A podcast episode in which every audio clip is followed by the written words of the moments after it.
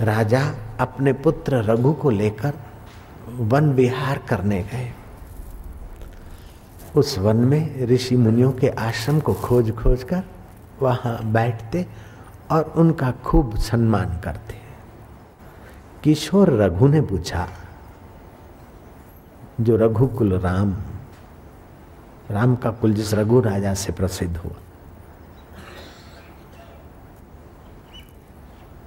उस किशोर रघु ने पूछा कि, पिताश्री, ये एकांत में रहने वाले ऋषि मुनि साधु संत समाज के कोई विशेष काम में तो नहीं आते हैं? फिर भी आप मंत्रियों से भी बढ़कर इनका सम्मान करते हैं। मंत्रियों को आप दंडवत प्रणाम नहीं करते हैं। जो सारा राज्य का भार वहन करते हैं ऐसे ईमानदार मंत्रियों की अपेक्षा भी आप इन एकांतवासी ऋषियों का सम्मान करते हैं। इनके जीवन में तो खास कोई प्रवृत्ति नहीं है। राजा ने कहा, रघु, ये एकांत में रहकर इंद्रियों को संयम, संयत करने का तप करते हैं। मन को एकाग्र करने का तप करते हैं। और ये मन इंद्रियाँ तप कर इनके दिव्य होते पकते हैं। फल पकता है तो मीठा होता है।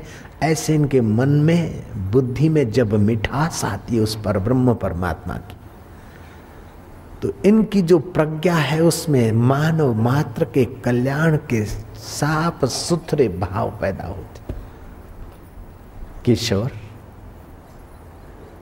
रघु ये अपना सुचारू राज्य और राज्य के लोगों में जो सद्भावना है, सहानुभूति है और परस्पर देवोभव की भावना है, ये इन्हीं महापुरुषों की देन है कि हम लोग समाज में सम्मानित हो रहे हैं और समाज कुछ सुचारू रूप से चलता है। ये ऐसे तपस्वी, आत्मरामी संतों की देन है। इनका अभिवादन मैं करूँ तो क्या है? साक्षात भगवान युग युग में अवतार लेते हैं और ऐसे ब्रह्मवेता पुरुषों का आदर करते हैं। आप हमने सुना है श्री कृष्ण गुरु का आदर करते थे, व्यास पूर्णिमा को गुरु दर्शन गए।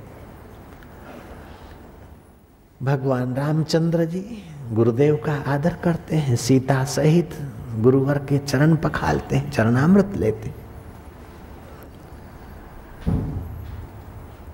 तप से इंद्रियाँ साफ़ सुथरी होती, उनका तेज बढ़ता है तप से मन साफ़ सुथरा होता है तप से मति शुद्ध होती है। जैसे तप से तुम्हारे गर्भाग्नि के ताप से तुम्हारे इस लिक्विड रजवीर्य को कड़क हड्डियाँ और खोपड़ी जैसी मज़बूत चीज़ बनाती है गर्भाग्नि तपा तपा कर। कुंभार नैवे में तपा तपा कर, मिट्टी के लौंदे से बने हुए घड़े को मज़बूत बनाता है। ईंटों को मज़बूत बनाता है। ऐसे ही तुम भी तप करके अपने मन, बुद्धि और अपने जीवन को मज़बूत बनाओ। प्रश्न था कि वे लोग भी रोते हैं जो संसार के पीछे पड़े और वे लोग भी रोते हैं जो भगवान के पीछे पड़े वे लोग भी दुख सहते हैं जो संसार के पीछे पड़े और वे लोग भी तो तपते हैं और दुख देखते हैं। संसार भगवान के पीछे पड़े। तो जो संसार के पीछे पड़े, वे रोते, चीखते हैं, वो तो समझो पाप का फल है। लेकिन जो तप रहे हैं या भगवान के पीछे पड़े और रोते हैं वो भी किसी पाप का फल है या पुण्य का फल है? ये सवाल था। संसार के पीछे पड़े हैं, वो पाप का फल है, वासना का फल है। संसार के पीछे पड़े हैं और रो रहे हैं, दुखी हो रहे हैं, ये वासना रूपी पाप का फल है। लेकिन भगवान के पीछे पड़े हैं, ये पुण्य का फल नहीं है। पाप का फल नहीं है। भगवान के पीछे पड़े, भगवान को पाने के लिए रो रहे हैं, तड़प रहे या तप कर रहे हैं, ये पुण्य का फल नहीं है।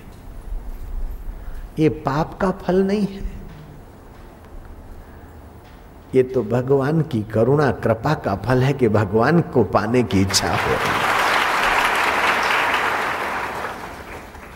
पुण्य का फल तो सुख मिल जाएगा, पाप का फल तो दुख और विलाप मिलेगा।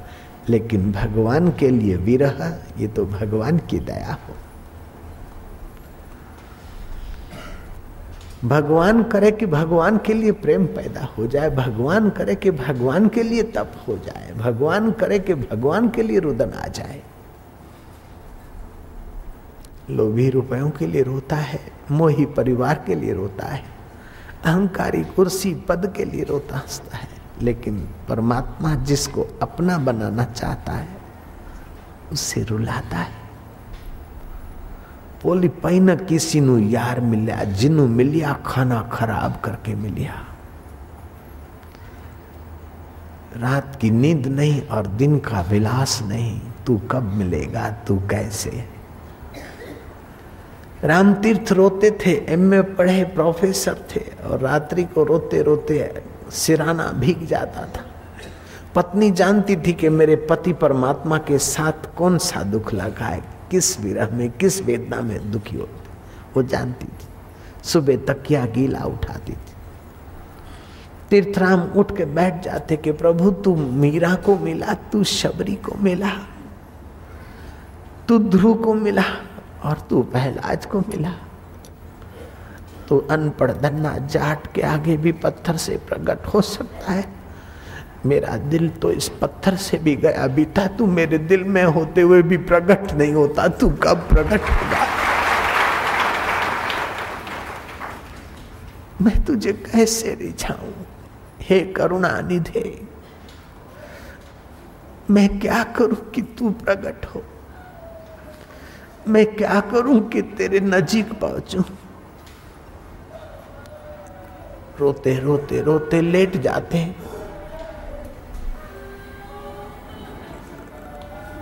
आँसू टपकते रहते हैं और सिराना गीला हो जाता था। मीरा रोती थी। लोग उसे पागल कहते थे। गोपियाँ रोती थी, तड़पती थी। नाम तो अक्रूर है, लेकिन कृष्ण को लिए जा रहा है, ये तो कैसा क्रूर है। हमारे दिल के दाता को लिए जा रहा है।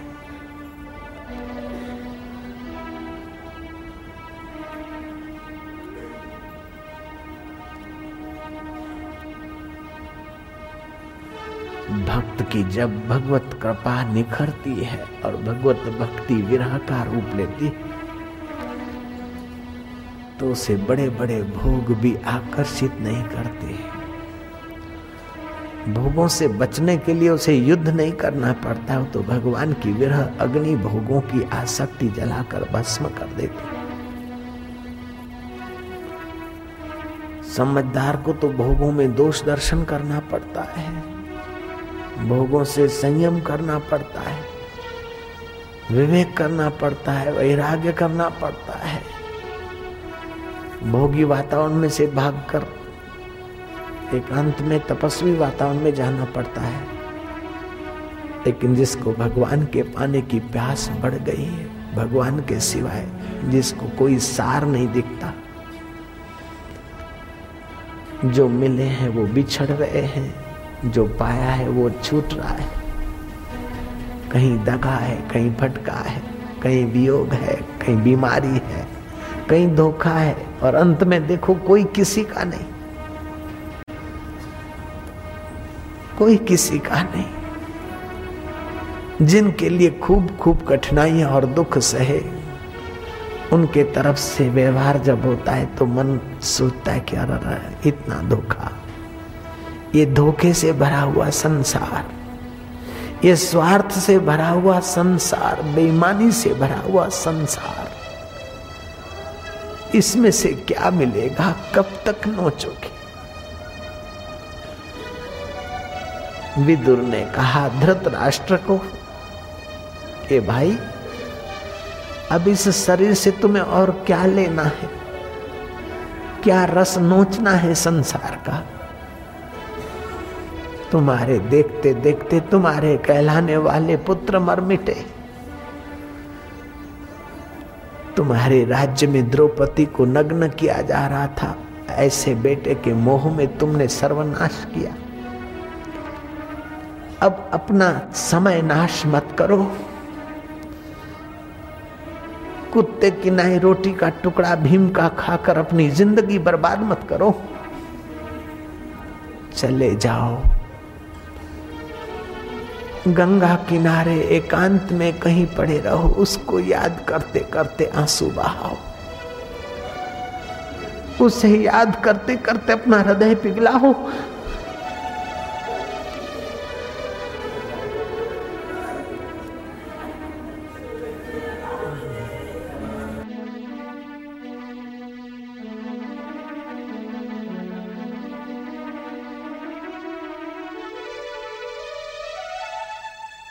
गाना बजाना बहुत हो गया, ताल ठोकना बहुत हो गया। सेठों को, साहूकारों को, मित्रों को, पति और पत्नियों को रिझाना बहुत हो गया। कब तक उनको रिझाते रहोगे? कब तक उनके हार्ड मास को चाटते चूसते अपने को बर्बाद करते रहोगे? कब तक काम के गुलाम बने रहोगे? कब तक लोभ में लटकते रहोगे? कब तक मोह में मरते रहोगे?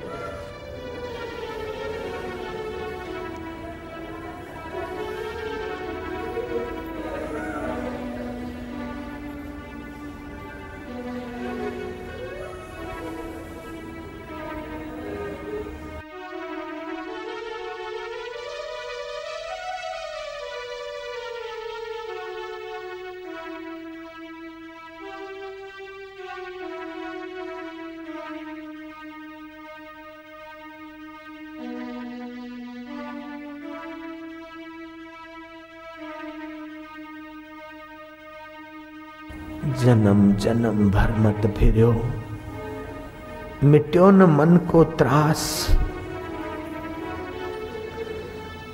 कह नानक हरि भज मना, निर्भय पावे वास।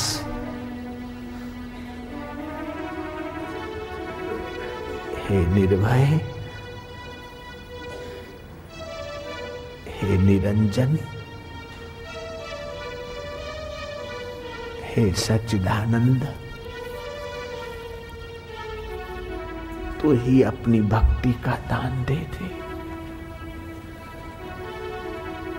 आँखें देखने से इनकार करने लगे, बुढ़ापे में रोशनी कम हो जाए, उसके पहले हमारी ज्ञान की रोशनी दे दे। बुढ़ापे में कान बहरे होने लगे, उसके पहले ही तेरी ब्रह्म विद्या का प्रसाद पाले। तो कितना अच्छा होगा। कुटुंबी शमशान में ले जाए।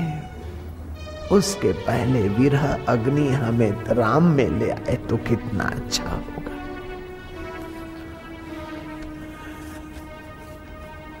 लोग हमें बुढ़ा बुढ़ी करके किनारे धकेल दे, उसके पहले ही हम किनारे होकर तेरे भजन में लग जाए प्रभु। बहू ऐसा बोलती है, बेटा ऐसा बोलता है, देरानी ऐसा कहती है, जेठानी ऐसा कहती है, उसकी फरियाद मत कर, तू मन भगवान में लगा ले। तू शिकवा मत कर, तू प्रीति कर, तू उसकी विरह की आग की एक चिंगी ले ले। और उसको साधन भजन की फूंक से फूंकते फूंकते उस ब्रह्म अग्नि को प्रकट कर जिसमें तेरी सारी वासनाएँ जल जाए। तेरा सारा अज्ञान और पाप ताप छू हो जाए। प्राचीन कथा है कि किसी जंगली इलाके में एक बड़ी भयंकर लंबी चौड़ी गुफा थी। उस बड़ी कंदरा में कई समय से हिंसक जीव जंतु रहते थे, सांप, शेर आदि। जो भी उस गुफा को देखने जाता, बाहर नहीं लौटता था। जंगली लोगों ने समझा कि ज़रूर इसमें भयानक कोई भूत प्रेत है। कुछ लोग बैठ गए। उसको गाली गलौत देने को कुछ लोग डंडे पछाड़ने बैठ गए। कुछ अच्छे लोग थे, माला लेकर बैठ गए। कि भाई तू दया कर, निकल जाए यहाँ से। हमारे जंगल के कई लोगों को तूने खा लिया है। हे अंधेरा रूपी देवता, अंधेरा रूपी राक्षस, अब तू भाग। कोई गाली देने लगे, कोई डंडे दिखाने लगे तो कोई उसके नाम की माला करके उसको प्रेम से विदा देना चाहते थे। लेकिन वो अंधेरा नहीं निकला। एक महात्मा आया। उन्होंने कहा, करने से लड़ाई झगड़ा करने से अंधेरा नहीं जाएगा। और प्रार्थना करने से भी अंधेरा नहीं जाएगा। मेरे साथ चलो मशाले लेकर। जो हिंसक प्राणी है, उनको मशालों के द्वारा किनारे करते करते अंधेरे को भगा दो। उन जंगली लोगों ने महात्मा की बात मान ली और अंधेरा सदा के लिए भाग गया। बुद्धि में अंधेरा था कि भयंकर काला काला कोई भूत है। भूत नहीं था, ज्ञान था। ऐसी हमारी बुद्धि में अंधेरा घुसा कि किसी ने हमको संसार में फेंका है। क्या करे कर्म का फल भोग रहे हैं? क्या करे ये मुसीबत सह रहे नहीं नहीं, अज्ञान है। सत्संग के द्वारा ज्ञान पाकर, ज्ञान की मशाल पाकर संसार गुहा में प्रवेश करो और सारे विघ्न, बाधा और मुसीबत जो तुम्हें हड़प कर रही है, उन्हें तुम किनारे लगाते लगाते अपने जीवन दाता की मुलाकात भी कर सकते हो।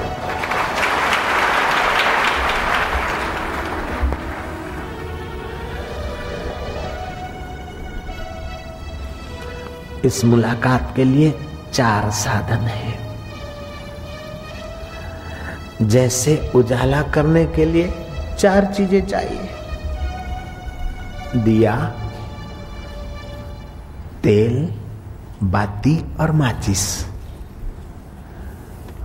अंधेरा भाग जाएगा, दिया करेंगे तो। ऐसे ही इस संसार रूपी, वन से जंगल से पार होना हो। और परमात्मा रूपी पिया को मिलना हो तो चार साधन है। एक है विवेक। सत्य क्या है, असत्य क्या है? शाश्वत क्या है, नश्वर क्या है? मिटने वाला क्या है और अमिट क्या है, इसका विवेक करो। चलते, फिरते, लेते, देते, विवेक का प्रश्न रखो, इतना मिल गया, फिर क्या? शादी हो गई, फिर क्या? बच्चे हो गए, फिर क्या? बच्चों के घर बच्चे हो गए, फिर क्या?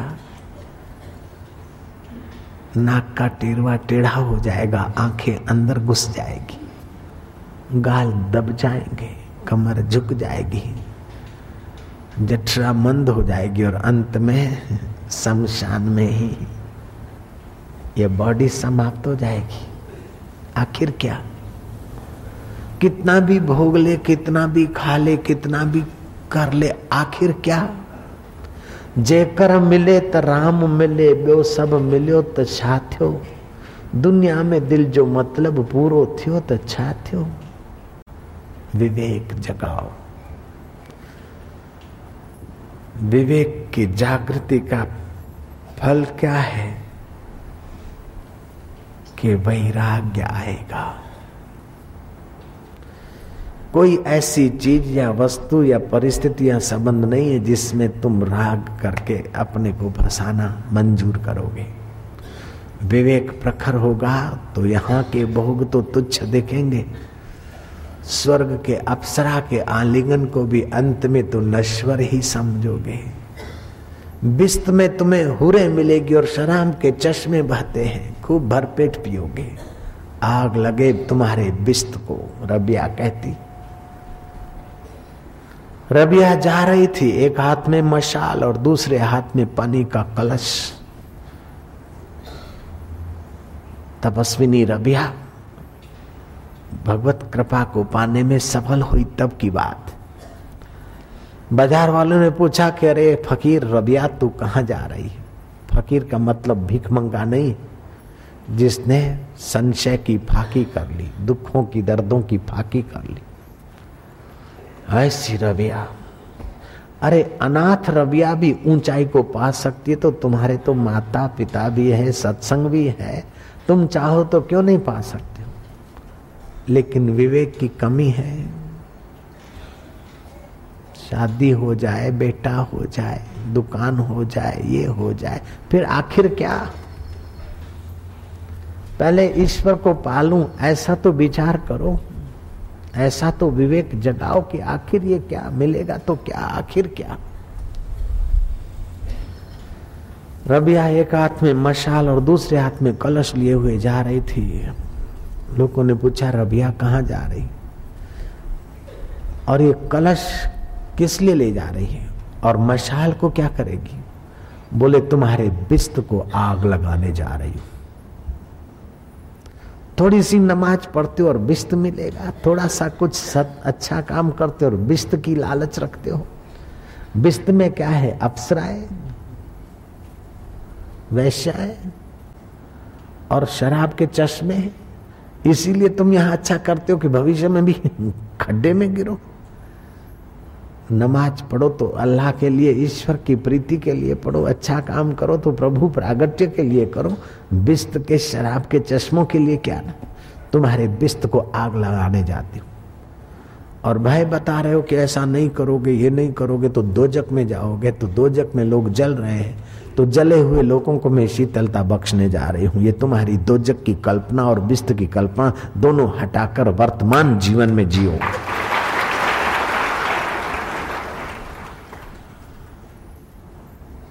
दोजक की कल्पना और बिस्त की कल्पना छोड़कर तुम्हारे दिल में जो दिल पर बैठा है, ला इल्ला इल्ला उस अल्लाह के सिवा कोई नहीं। सब में एक, फलाने काफर है, फलाने ये है, ऐसा क्यों सोचते हो? द्वेष क्यों रखते हो? और विषय विकार में राग क्यों? तुम सब तुम्हारे, तुम सभी के फासला दिल से हटा दो। तो विवेक जगेगा तो वही राग आएगा, स्वर्ग के भोग भी तुम्हें तुच्छ लगेंगे, फंसाने वाले लगेंगे। यहाँ तक कि ब्रह्मा, विष्णु और महेश के वैभव को भी पाने की इच्छा नहीं होगी। इतना तीव्र विवेक जग जाता है वेदांत के साधक का। ब्रह्मा, विष्णु, महेश जिससे ब्रह्मा, विष्णु, महेश प्रतीत होते हैं, लोक, लोकांतर जिससे, जिसका विवर्त है, उस पर ब्रह्म परमात्मा में तुमको जगने की इच्छा होगी। ये वैराग्य है। षट संपत्ति, सम इधर उधर जाते हुए मन को रोकने की इच्छा होगी। इधर उधर विकारों में गिरने वाली इंद्रियों को संयमित करने की इच्छा होगी। सम, दम, तितिक्षा, कष्ट सह चिल्लाओ मत, उसको तप बना लो। मुसीबतों से भिड़ो मत, मुसीबतों से पूछ मत दबाओ, मुसीबतों के सिर पर पैर रख के आगे चलते जाओ।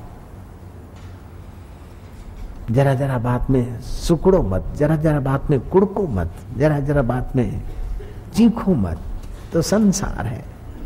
आगमो अपायनो अनित्याश्च तान तितिक्षस्व भारत।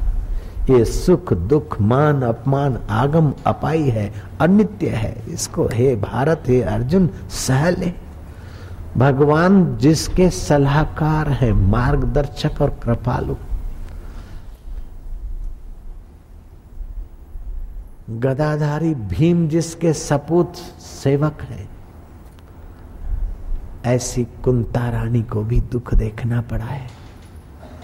गांडियो धनुष्यधारी अर्जुन जिसका बेटा है, सर शरीर स्वर्ग से दिव्यास्त्र लाने वाला जिसका बेटा है, ऐसी कुंता रानी को भी संसार ने तपाया है। द्रौपदी को भी संसार ने तपाया है। कौशल्या को भी संसार ने तपाया है।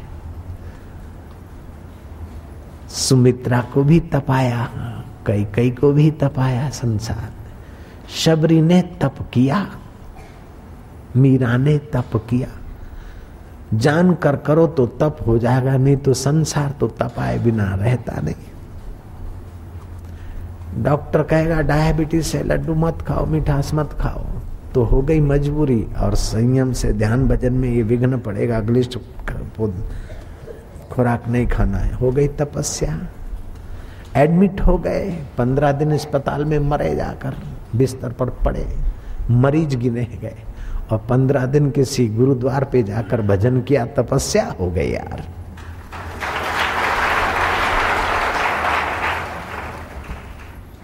हो गया एक्सीडेंट, या हो गया कोई घाटा, या हो गया कुछ खर्चा, हो गया इनकम टैक्स का, ये वो कुछ। मजबूरी है, दिल तपेगा, भरना पड़ता है, क्या करें? 200 डॉलर पनिशमेंट है 500 डॉलर देना पड़ता है, क्या करें? मजबूरी है। लेकिन ये 200 500 डॉलर या 200 500 रुपए जानबूझ के भगवान के रास्ते सत्कर्म में लगाए तो हो गया दान, हो गई तपस्या, धन की। जो मनुष्य जन्म में समझ कर तप नहीं करते हैं और ऐश करते हैं, सुख सुविधाओं में गरकाव होने को ही अपना जीवन लक्ष्य बना लेते हैं। ऐसे प्राणी मरते प्रकृति उनसे जबरन तप करवाती है, वृक्ष बना देती है, तपते रहो। फल भी दूसरों के लिए, फूल भी दूसरों के लिए, टहनियाँ भी दूसरों के लिए है, और अंत में लक्कड़ और थड़ भी दूसरों के लिए। पक्षियों की चौचे सहते रहो, और कभी पानी मिले, कभी न मिले, देखते ही रहो। जगह भी नहीं बदल सको, वहीं तपो और मरो। वृक्ष वहीं पैदा होते, वहीं तपते और मरते। जो अति भोगी होते, अति विलासी होते और जरा भी तप नहीं करते, वो वृक्ष बनते हैं। ऐसा हमने सुना है। जो भोगी होते और कुछ मेहनत आदि करते, फिर लेकिन धर्म कर्म को नहीं मानते, फिर और योनियों में जाते जो विवेकी होता है, वैराग्य जगाता है, षट संपत्ति, शम, दम, तितिक्षा, समाधान। ब्रह्म ही सत्य है। साक्षी चैतन्य परमात्मा ही सत्य है। शरीर और ये व्यवहार सब स्वप्न है। ऐसा करके अपने मन को भाग दौड़ से समाहित कर देता है। श्रद्धा।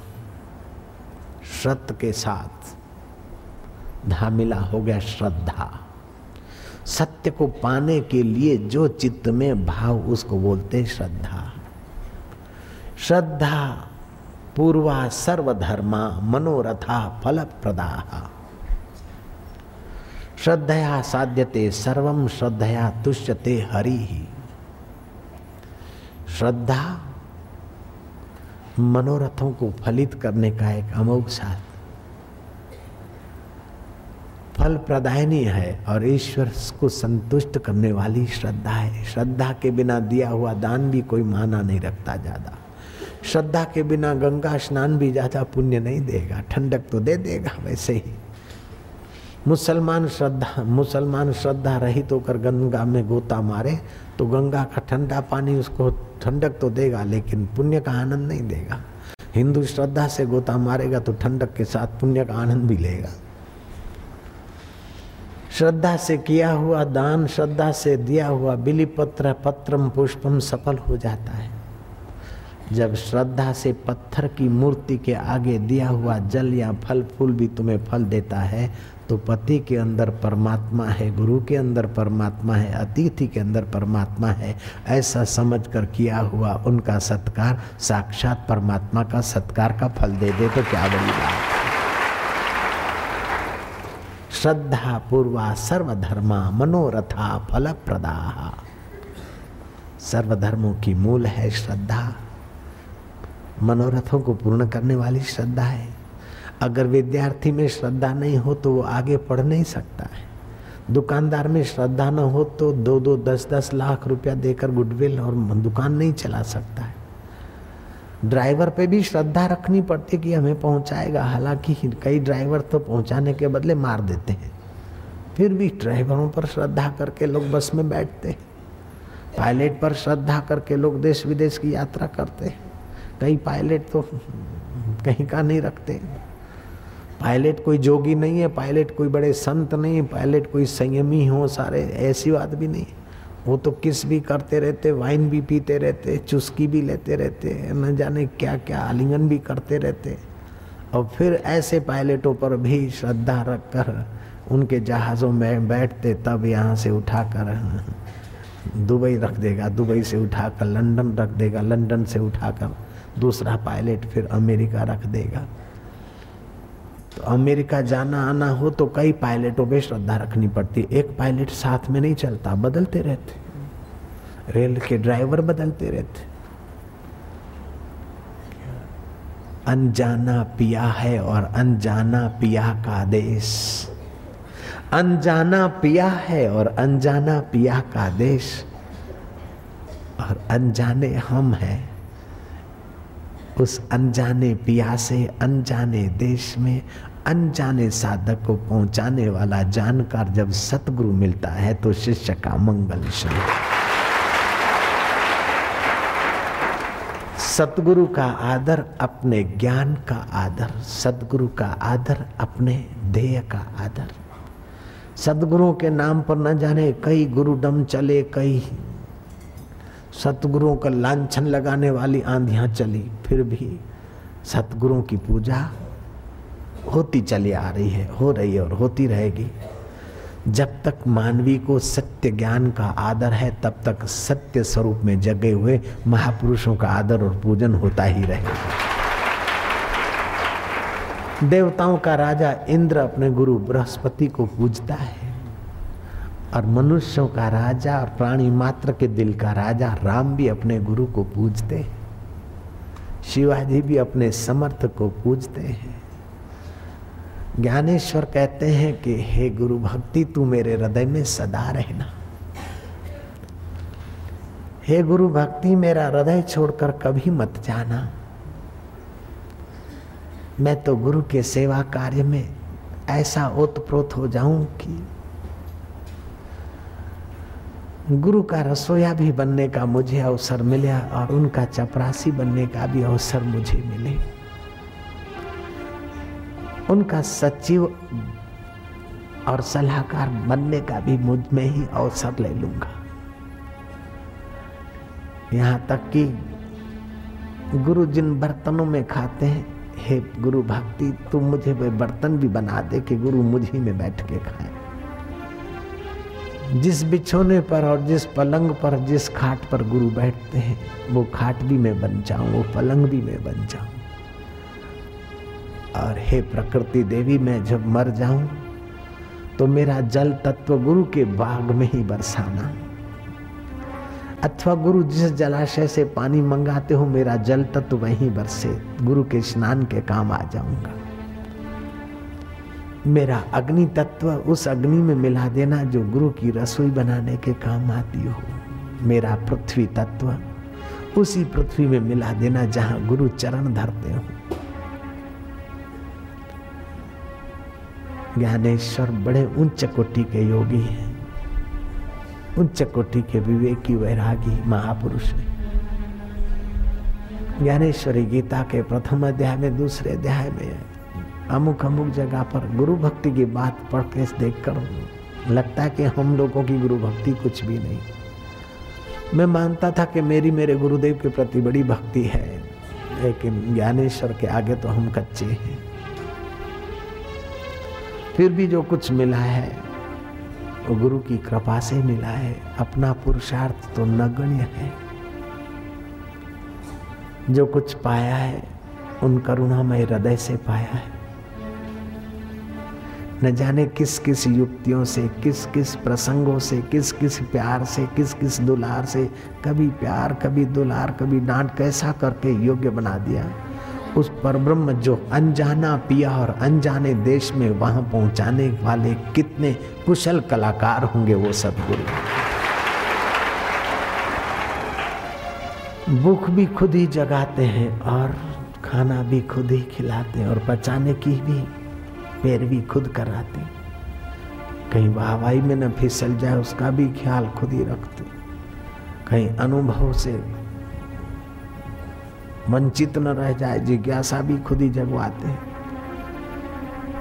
भगवान और भगवान को पाए हुए ब्रह्मवेता महापुरुषों में बड़ी गजब की युक्तियाँ होती।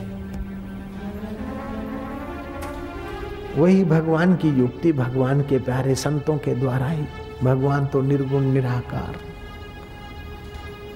इंद्रियाँ देख नहीं सकती, मन वहाँ जा नहीं सकता, बुद्धि लौट आती तैतृय उपनिषद में आता है यतो वाचोनी वर्तनते, अप्राप्यसा मनसा सह। आनंदोती ब्राह्मण न विभेती कदाचन जहाँ वाणी जा नहीं सकती। मन लौट आता है, मति मति न लखे, मति उसको लख नहीं सकती। अनजान पिया और अनजान पिया का देश। वहाँ श्रद्धा सहित सत्य शिष्य को सतगुरु ऐसे युक्ति से ले जाते हैं कि महसूस होता है कि वो मुझसे दूर नहीं, मैं उससे दूर नहीं।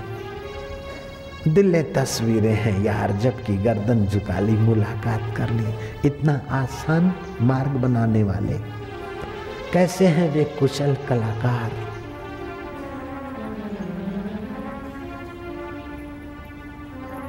व्यास पूर्णिमा, गुरु पूर्णिमा, आषाढ़ी पूर्णिमा, इस एक ही पूनम के सारे नाम है। गुरु पूनम मना बड़ी पूनम। उन गुरुओं का आदर करके अपने जीवन का दृष्टिकोण ऊँचा बनाने की खबर देने वाली पूनम। और पूनम तो तुम मनाते हो, लेकिन गुरु पूनम तो तुम्हें मनाती है कि भाई कब तक इधर उधर जाएगा? चल इधर आ, अमृत पीने के रास्ते आ ब्रह्म रस पीने के रास्ते जैसे माँ बच्चे को मनाती, बेटा आप कब तक कीचड़ में खेलेगा? आजा आजा लाल, मैं तुझे नहलाऊं। आजा, मैं तुझे बढ़िया कपड़े पहनाऊं। आजा, मैं तुझे ये खिलाऊं, वो खिलाऊं। ऐसे ये गुरु पूनम पर्व हमें मनाता है। कि दुख दरिद्रता, पाप ताप की निवृत्ति होगी। सुख शांति, सौंदर्य सौभाग्य, धन धान।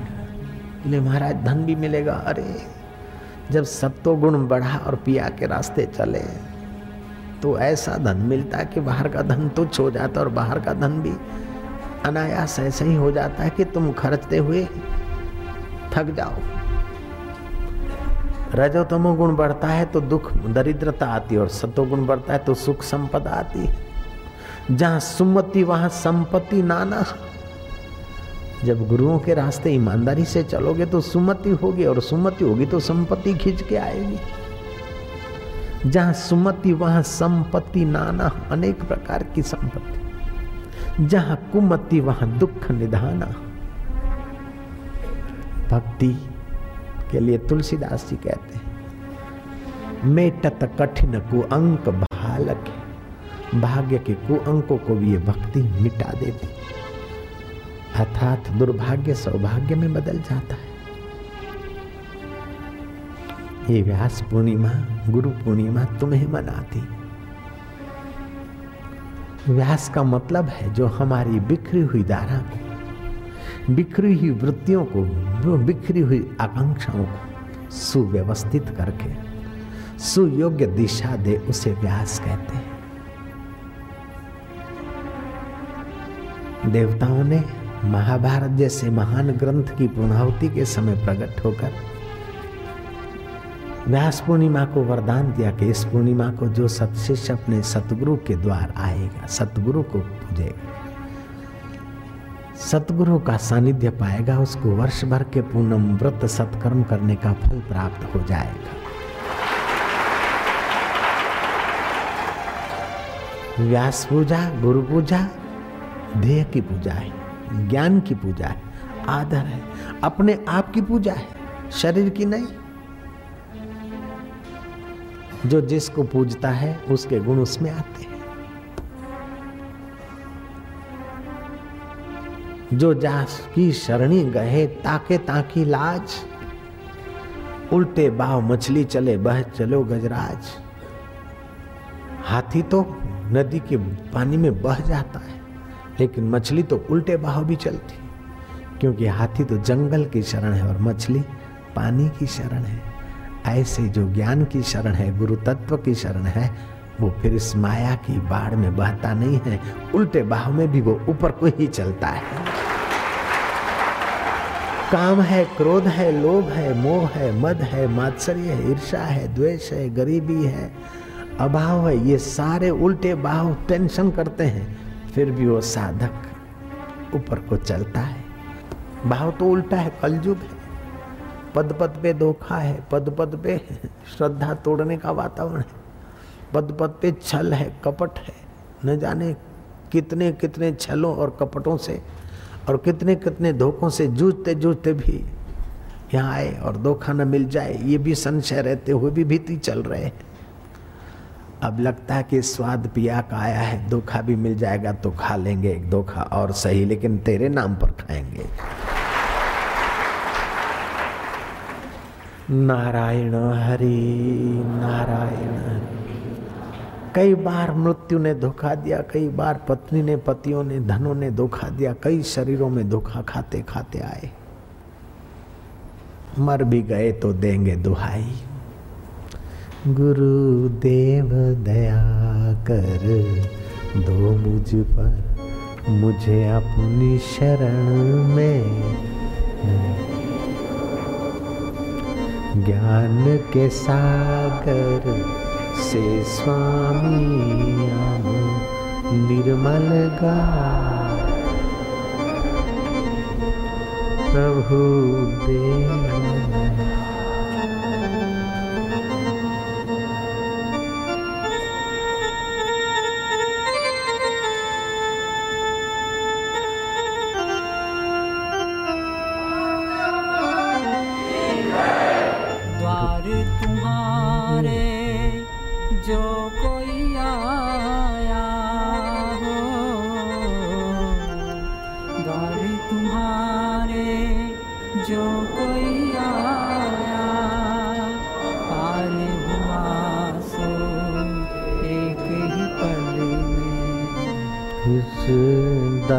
पे हम भी आए हैं।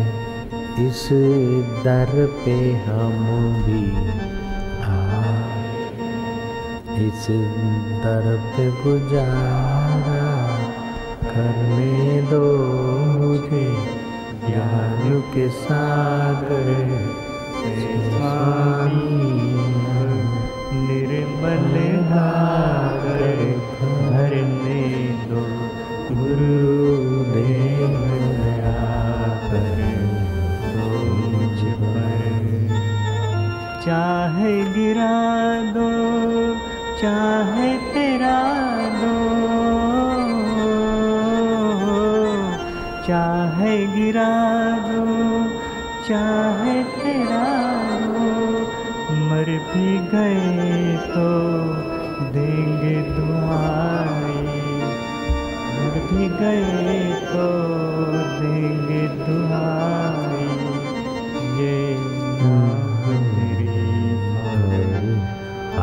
हाथ तेरे ये नाव मेरी, हाथ तेरे मुझे भवसागर से तरने दो मुझे ज्ञान के सागर से। स्वामी, निर्मल गागर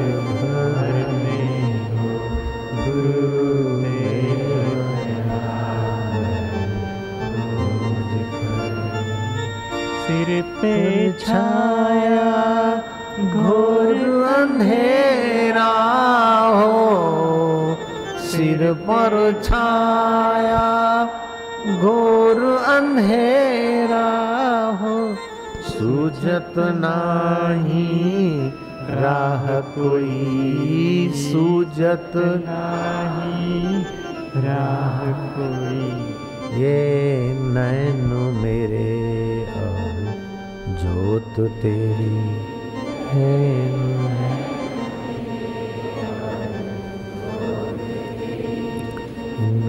नैनों को भी बहने दो मुझे, ज्ञान के सागर से स्वामी अब निर्मल गागर भर।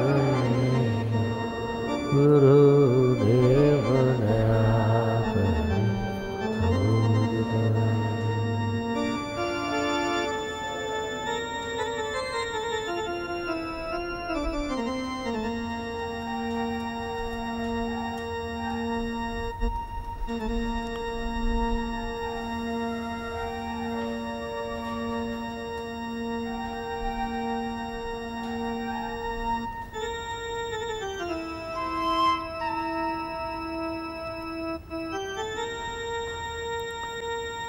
जैसे दिए में चार चीज़ें, चाहिए, दिया, तेल, बाती और दिया सलाई। ऐसे उस परमात्मा प्रकाश के लिए चार चीज़ें चाहिए। विवेक, वैराग्य, षट संपत्ति और मुमुक्षा।